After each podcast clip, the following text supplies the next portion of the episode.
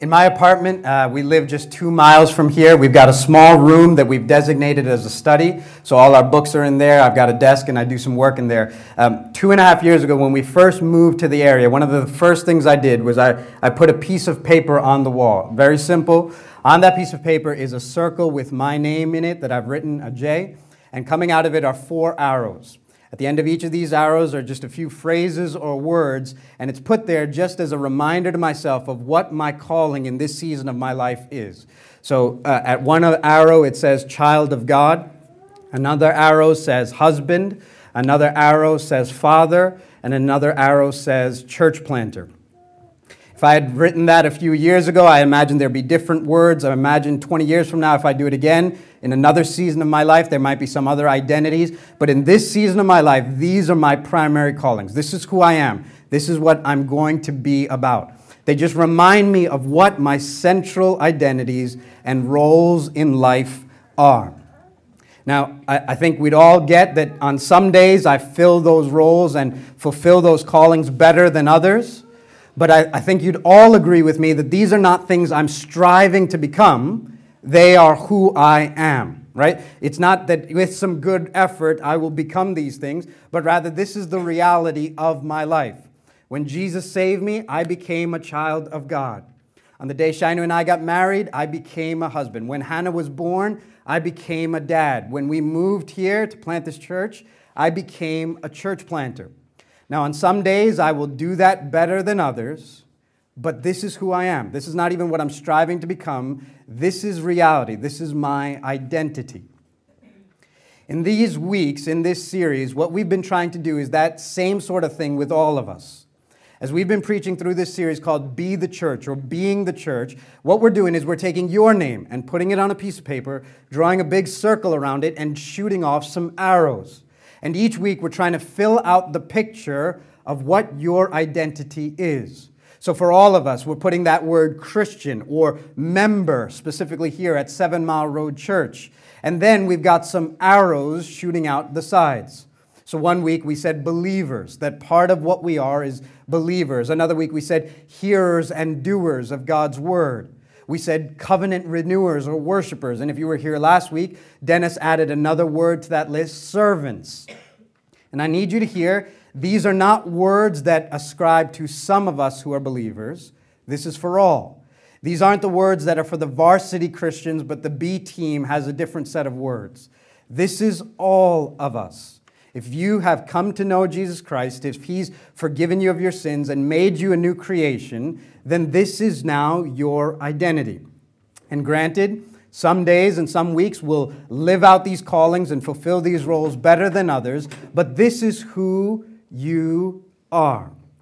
Each week, we're saying, here's another thing of what it means to be a Christian, or here specifically, a member at Seven Mile Road. And so today, what we're doing is we're taking another arrow and filling in another word, another reality about our identity here. And today, we're adding the word missionary. That a part of what we are and who we are is missionaries. We're calling this sermon the church as missionaries. The church, that's you and I, we are missionaries. Okay, if you've been at Seven Mile Road for any time at all, you have undoubtedly heard that one of our firm commitments and convictions is that every member here is a missionary. That's, that's just basic for us. Every member here is a missionary. God calls some people to Africa and some people to China, and God calls some people to the ends of the earth. But in this season of your life, God has called you to Philadelphia, and you are in full time ministry here. You got to hear that. That's not just a phrase I'm throwing out. You are in full time ministry. I get that question all the time. And I want to say for all of us, you are in full time ministry here. In His wisdom, God has seen it fit that your paycheck should come from different places. And so some of you get funded through the local university or a local hospital or a local law firm or Comcast. But wherever these streams of revenue come your way, all of you who know Christ are on full time staff as full time ministers, full time in Jesus' ministry. And in 2 Corinthians 5, the passage that Todd read for us, Paul is going to describe the nature of that ministry. Paul is going to define the nature of the ministry that you are called to full time. So if you have a Bible, you can turn to 2 Corinthians 5, it's page 966.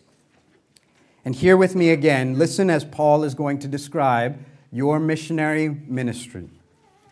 I'll begin at verse 18. He says, All this is from God, who through Christ reconciled us to himself and gave us the ministry of reconciliation. That is, in Christ, God was reconciling the world to himself, not counting their trespasses against them, and entrusting to us the message of reconciliation. Therefore, we are ambassadors for Christ, God making his appeal through us. We implore you on behalf of Christ, be reconciled to God. For our sake, he made him who knew no sin to become sin for us, so that in him we might become the righteousness of God. Okay, let me pray and then we'll continue to talk further. Our God, we give you thanks this day for your word. We pray that you would now consecrate us to your word and by your word and set us apart as you remind us again of the obligations and the privileges that are ours as your people. We pray that you would remind us who know you of our reconciliation with you and all of us who don't know you, that you would reconcile us even today to yourself. We pray that you would save us who are sinners and saints through your word and give us grace to receive it now with meekness.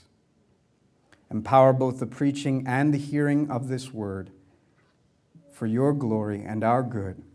We pray in Jesus' name. Amen. Okay, if you're here and you're not a Christian, what I'm hoping happens is that as we walk through this passage, hopefully you get at least a glimpse into why Christians are the way that they are. Right? If you've met Christians, undoubtedly, one of the things that maybe even rubs you the wrong way about them is why are they so obsessed with spreading their faith? Why are they so obsessed with seeing other people become Christians like them? I mean, isn't religion a private, personal thing? Isn't it a bit obnoxious, maybe even ignorant, maybe even intolerant to insist that other people should believe as you believe? Why can't they just let people be? Okay, so if you're here, what I'm hoping happens as, as we walk through this passage is that you at least catch a glimpse of why Christians are the way that they are. Maybe it won't make full sense to you, but at least you'll get a, an idea of, of why it is they so desperately long for people to know Jesus. And if you're here and you are a Christian, I want to acknowledge that any conversation about mission or evangelism or sharing your faith or any of it, it, it can come with sort of mixed feelings, right? On, on one hand, if you're a Christian and you hear this conversation about mission, evangelism, there's a sense of joy, an honest excitement, right? If you know the Lord, there's a sense in which you desperately long for other people to know the Lord. If you don't have anything in your heart that longs to see other people in your city, in your world, come to know Christ, you've got to ask do you know the gospel in the first place? Because one of the things that the gospel will do is birth in your heart this desire for other people to know Jesus. If that's not there, you really have to take a step back and examine your heart and go, Do I get the gospel at all?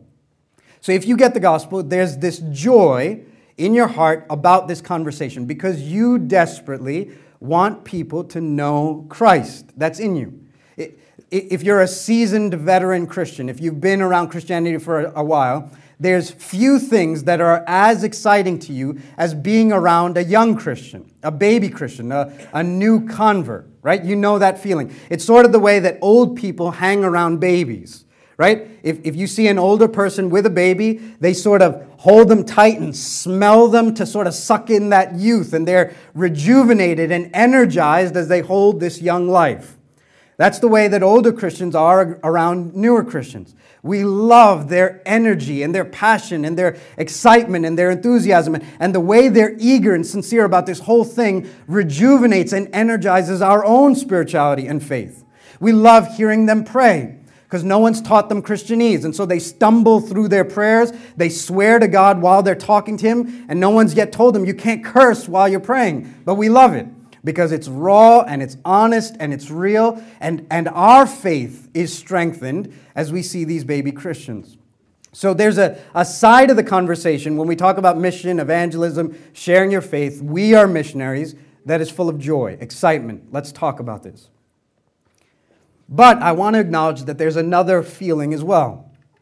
And that's the feeling that causes you to sort of sink into your chair and slump a little bit because you know that this conversation is just another one of those things that you ought to be doing, but you're probably not doing. And if you are doing, you're not doing all that well. I'd imagine if you've been Christian for any time, I don't think I'm going to give something earth shattering and new to you today. If I tell you we are called by Jesus Christ to share the gospel that other people might come to know Jesus Christ, I don't know that that's going to be entirely new for you. Instead, what I fear is that you will hear that and again be reminded of another thing in Christianity you ought to be doing and you're not doing it, or you're not doing it all that well. I want you to hear that I get that. I acknowledge that. I know I'm the one speaking here to you, but I want you to hear if I was sitting there, I would get that. And that's because I am not a gifted evangelist. And maybe that'll be encouraging or helpful for you to hear that the guy who God has called to lead this mission is not particularly good at it. And I'm not being modest, I'm being honest. I am not a gifted evangelist or missionary. In fact, let me tell you about a few of my recent conversations with unbelievers. Uh, one of the things that I do is I work at Starbucks all the time, uh, partly because it's got the free coffee, or Ann works there, so it's free coffee. Um, it's got free internet, nice couches, uh, eh, but mostly I go there because it's a great place to meet people. So if I've got to work behind a computer or read or study, I can do that in an office by myself, or by at least doing that at Starbucks, I at least have the opportunity that maybe I'll bump into someone, meet someone, become a regular, get to know the baristas, and get to know some of the other customers. All of that, by God's grace, has happened. So I work there. I buy my cup of coffee for a buck in the morning, and that's my rent. And I, and I sit there for eight hours just working at Starbucks. One of these days, just a few weeks ago, I'm sitting in my cubicle, that's what I've called my section of the Starbucks, and I'm just sitting at my laptop working, and in comes an older gentleman, and he sits right next to me. He's working there for a few hours, and I, I don't hardly notice him. A few minutes later, uh, I turn over to look to the right for something, and I see that on his computer, he's sitting there viewing pornography, right here at Starbucks. So now I get uncomfortable and I don't know what I'm supposed to do. And I think maybe this is some kind of spam thing that just popped into his computer. And so then 10 minutes later, sort of out of curiosity, sort of because I needed to look right again, I look over and this guy's just surfing. He's not even, he's not even just dabbling, he's just going looking at pornography.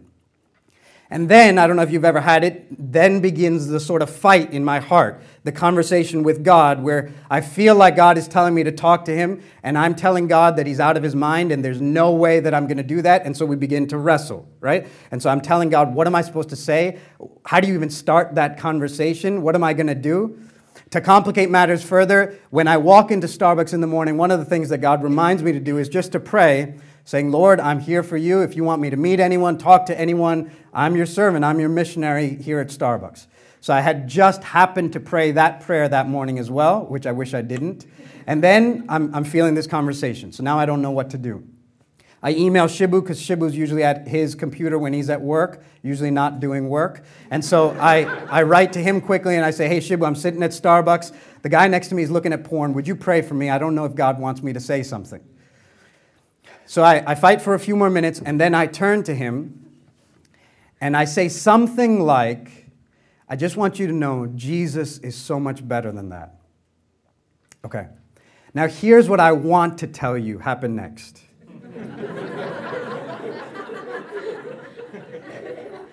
I want to tell you that he just began to weep and got on his knees and repented and prayed a prayer with me. I grabbed the nearest iced coffee and I baptized him right there at Starbucks. And that's what happened, right? I don't know what I expected, but I got what you would expect if a guy just got caught looking at porn. So he says, I'm sorry, that, that was just spam. I didn't think you, I didn't mean to offend you. And, and so we start talking.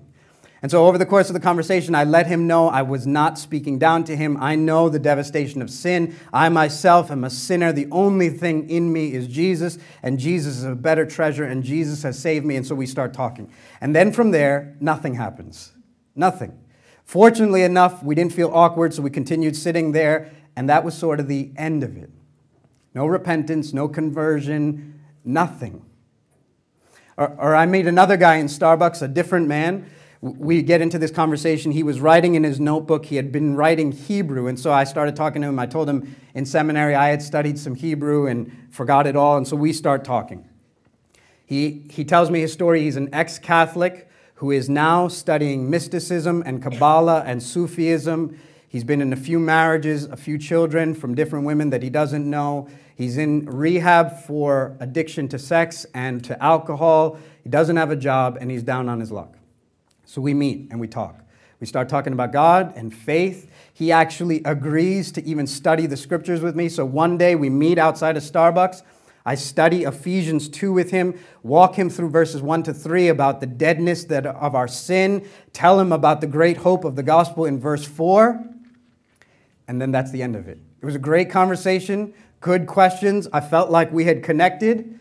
And then now he doesn't return my calls, he doesn't write back to my emails. I have never heard or seen from him again.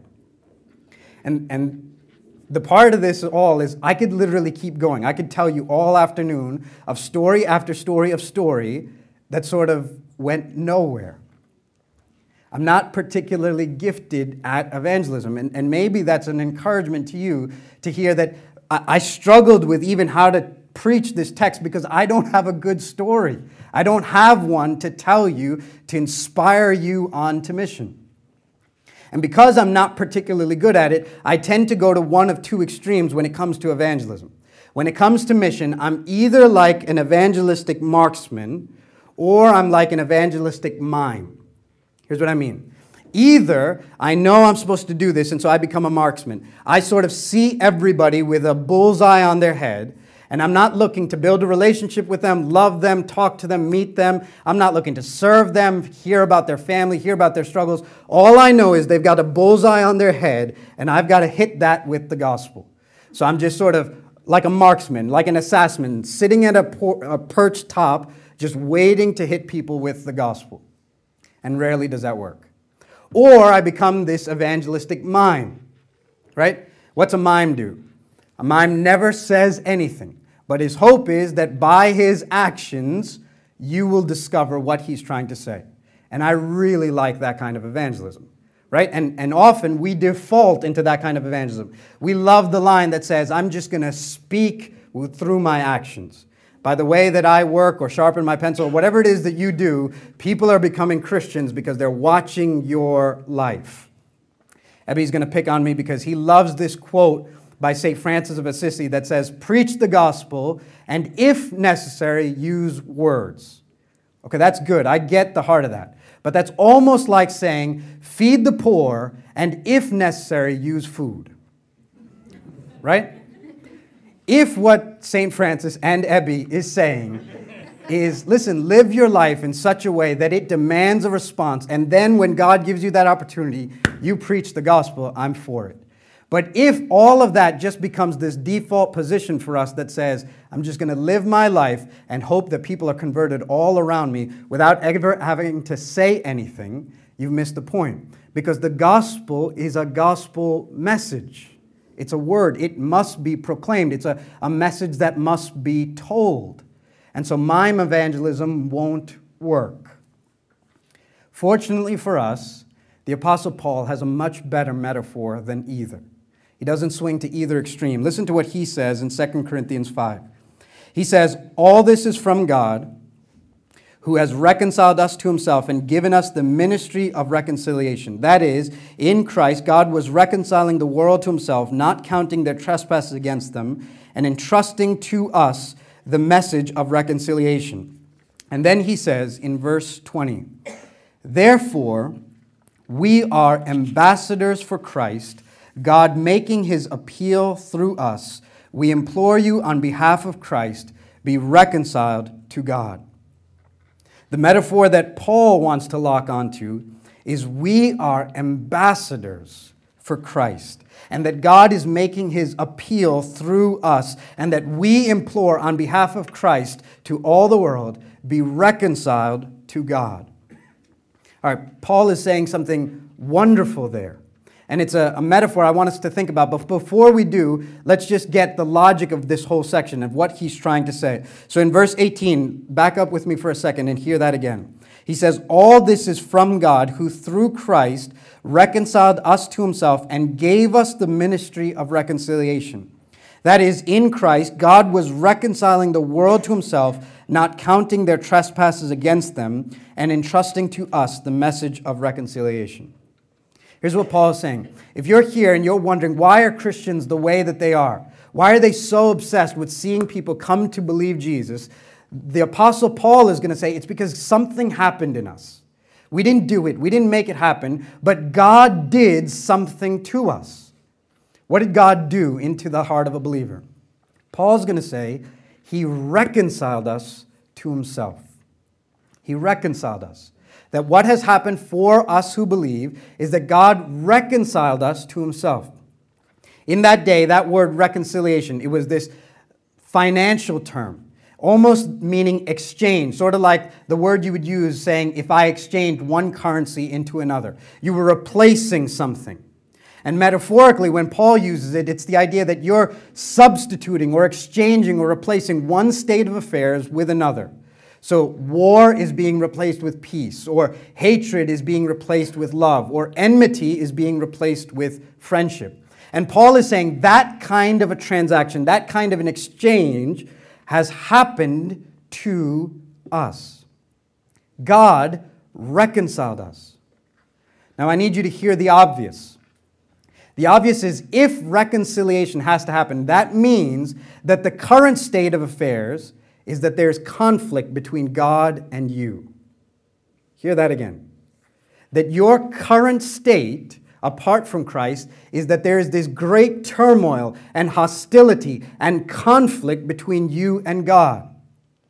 That may be news to some of you who are sitting here thinking that you and God are tight. Your good deeds and your right prayers have brought you together with God. And the scriptures are saying you are actually in conflict with God, needing to be reconciled. That apart from Christ reconciling you, you find yourself at enmity with God. Hear that. The scriptures will say in Romans 5, listen to these words. It says, While we were enemies, God reconciled us through the death of Christ. While we were enemies. That the state that we find ourselves in is this chasm between us and God, this gulf, this separation, this alienation between us and God. You have to hear that. That your state as a human being, by nature and by choice, is that you are separated from God. And you cannot just cross the street, ring the doorbell on God's house, and be made right. There's this infinite chasm, this gulf, this separation that you cannot bridge. Your prayers cannot bridge it. Your good deeds cannot bridge it. You find yourself separated from God, at conflict, at enmity, in hostility with Him. But here's the good news that Paul is going to say in 2 Corinthians 5. The good news is that when you could not approach God, God crossed the street to approach you.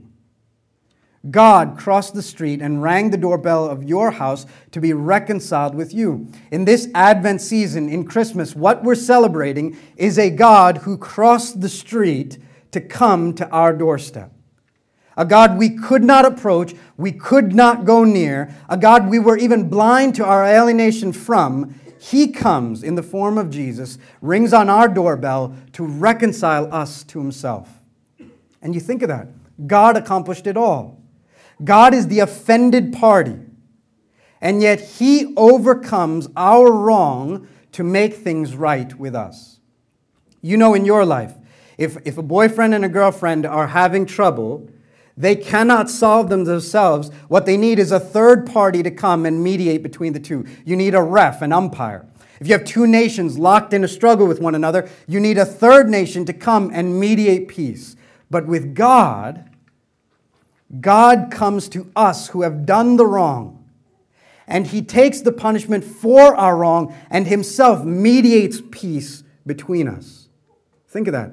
We're the ones who have offended him. When you get offended, what do you do? You wait and you sulk till they come groveling to you. You're not crossing the street. They did the wrong. They got to come to you. But God is the one who we wronged and still bears the punishment for our wrongs that we might be made right. And he reconciles us to himself. He, he remedies this uncrossable bridge and he bridges the gap through Jesus Christ. In Christ, God was reconciling the world to himself. And then here's the kicker. And then Paul will say in 2 Corinthians 5 God entrusts this message and this ministry of reconciliation to us. So not only does he reconcile us to himself, he then gives us the ministry of reconciliation to the world. He takes reconciled men and women and makes us agents of his reconciliation. You have been brought near, and now you are being sent out so that others might be brought near. Right? And that's why he says in verse 20, Therefore, we are ambassadors for Christ, God making his appeal through us. We implore you on behalf of Christ, be reconciled to God. And this is now your identity. God is saying, You who have been reconciled, you are now ambassadors for Christ. Think through that metaphor. What is an ambassador? An ambassador is anyone who is a representative of a king or a kingdom who is sent to an alien people with the message of the king. And that's your identity now. You are representatives of a foreign kingdom and a foreign king and you have been sent with the message of that king to all the rebels of that state. Hear that again. You are an enemy of the state that has been reconciled to this great king. And now you have been entrusted with the peace treaty to bring to the other rebels that they might know of peace with the king. That all who would come under the protection of the king would not face his fierce wrath, but could be reconciled and brought into his kingdom. That's what God has entrusted to you. I maybe have said this before. This would be like if America's strategy on the war on terror tomorrow became we're going to grab Osama bin Laden, and once we get him, we're going to pardon him. That's the gospel. We're going to reconcile him, we're going to give him citizenship. And then, after we've given him citizenship, we're going to appoint him as the ambassador to Afghanistan and he will bring the message to win others to us. If you heard that in the news tomorrow, what would that be like? And that's God's plan for the world. That's God's whole plan for the world is to take alien enemies of the state and bring them in and pardon their sin and forgive their trespasses and offer them citizenship in heaven and then to send them back into the world as ambassadors of this new kingdom for a new king, that other enemies of the state might be brought in. You are an ambassador for Jesus Christ. You represent an alien king, a good king, who has offered a peace treaty for the whole world. Through your lips, God is imploring the world, be reconciled to me. That's what we're doing. In your soul care communities, in your small groups this week, I would plead with you talk through why does God give us this metaphor? What is it about being an ambassador that might help shape your understanding of mission? Right? What does an ambassador do? And talk about it in your soul care community or, or with some friends. I'd imagine that if you're an ambassador, you're going to have to go to another culture and learn its custom and its languages so that when you communicate this message, they might receive it. How does that shape our call? You're going to have to build relationships, I'd imagine. If you're a diplomat, if you're an ambassador sent to a foreign nation, you're going to work hard on building relationships so that you might earn a right to be heard. Your message might have the greatest chance of being received. How does that shape us? If you're an ambassador, I'd imagine you have to study your own message well. You're not speaking or inventing your own words. You're faithfully just a mouthpiece for the king's message. And so, how does that shape or influence your call to be an ambassador? I want to leave you with just one implication or thought, and then I want to invite you to talk through this with your own communities. If I could leave you with one thought from this text, it's that God has reconciled you in Christ and called you to be an ambassador, and that should be encouraging and humbling and freeing. Hear that again. God's called you to be an ambassador. That could be humbling and freeing and encouraging. Where does an ambassador get his authority? Where does he get the words to say? On what basis should anyone listen to him? All of it is rooted in someone else and not in himself. So if you're here and you're going, I'm not very good at evangelism, I have really good news for you. That's probably a good place to be. Because the power of this whole thing does not rest in you, but in the king that you represent. The words that you have are His. The authority by which you speak are His. Everything about your whole work comes rooted in someone else. This is not about you.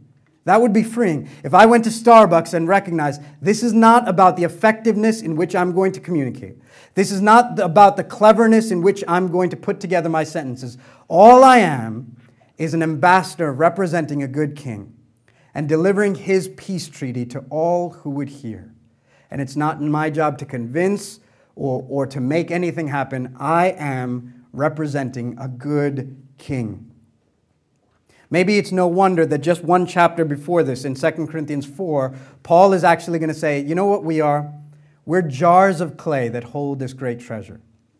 Maybe there's not such a disconnect. Maybe no wonder, right before he's going to call us ambassadors, he says, You know who you are? You're jars of clay. You've got this great treasure, but it's held in these earthen, sort of crummy vessels. Right? If you have a great treasure, I'd imagine you put it in the safest, surest bank vault or safe. And yet God has chosen to deposit the priceless treasure of the gospel in you. Weak, broken, chipped, earthen jars of clay. But because the great power is in the treasure in you, not about you. It's not the jar of clay, it's the treasure in you. So you're an ambassador, and your job is simply to faithfully deliver the message of the king. So, would you be encouraged that God loves this city? And because he loves this city, he has set up little embassies all over this city. Think of that. In the Northeast, on Bowler and Bonner and Bustleton, there are embassies that God has appointed and set up in this city because he loves this people. In Dresher, he's appointed an embassy. In Willow Grove, he's put an embassy. In King of Prussia, he's put an embassy. In Center City and University City, at Drexel campus, in all these places, he has set up embassies with his ambassadors so that many might become Christians. Many might come to know him. The Lord loves this city. And what, what a grace from him that he's put you exactly where you are in the street that you live, at the office where you work, in the classrooms where you study, and He's put you there that you might be His ambassador. And here's the good message that we're saying. It's the last verse, verse 21, and we'll end with this. For our sake, he made him to be sin who knew no sin, so that in him we might become the righteousness of God. Hear that one more time. For our sake, God made Jesus to be sin who knew no sin, so that in him we might become the righteousness of God. You don't have to invent a good message, there's a good message to tell. And that is that God made Jesus, who knew no sin, to become sin, so that in him we might become the righteousness of Christ. So if you're a Christian, would you go out today and be an ambassador? And would you take great hope in the fact that this is not about you, but in the King that you represent? And if you're not a Christian, even today, would you be reconciled to God? There is this chasm, this gulf, and nothing you can do can bridge it, but God crossed the street to come to you. Be reconciled to God. Let's pray.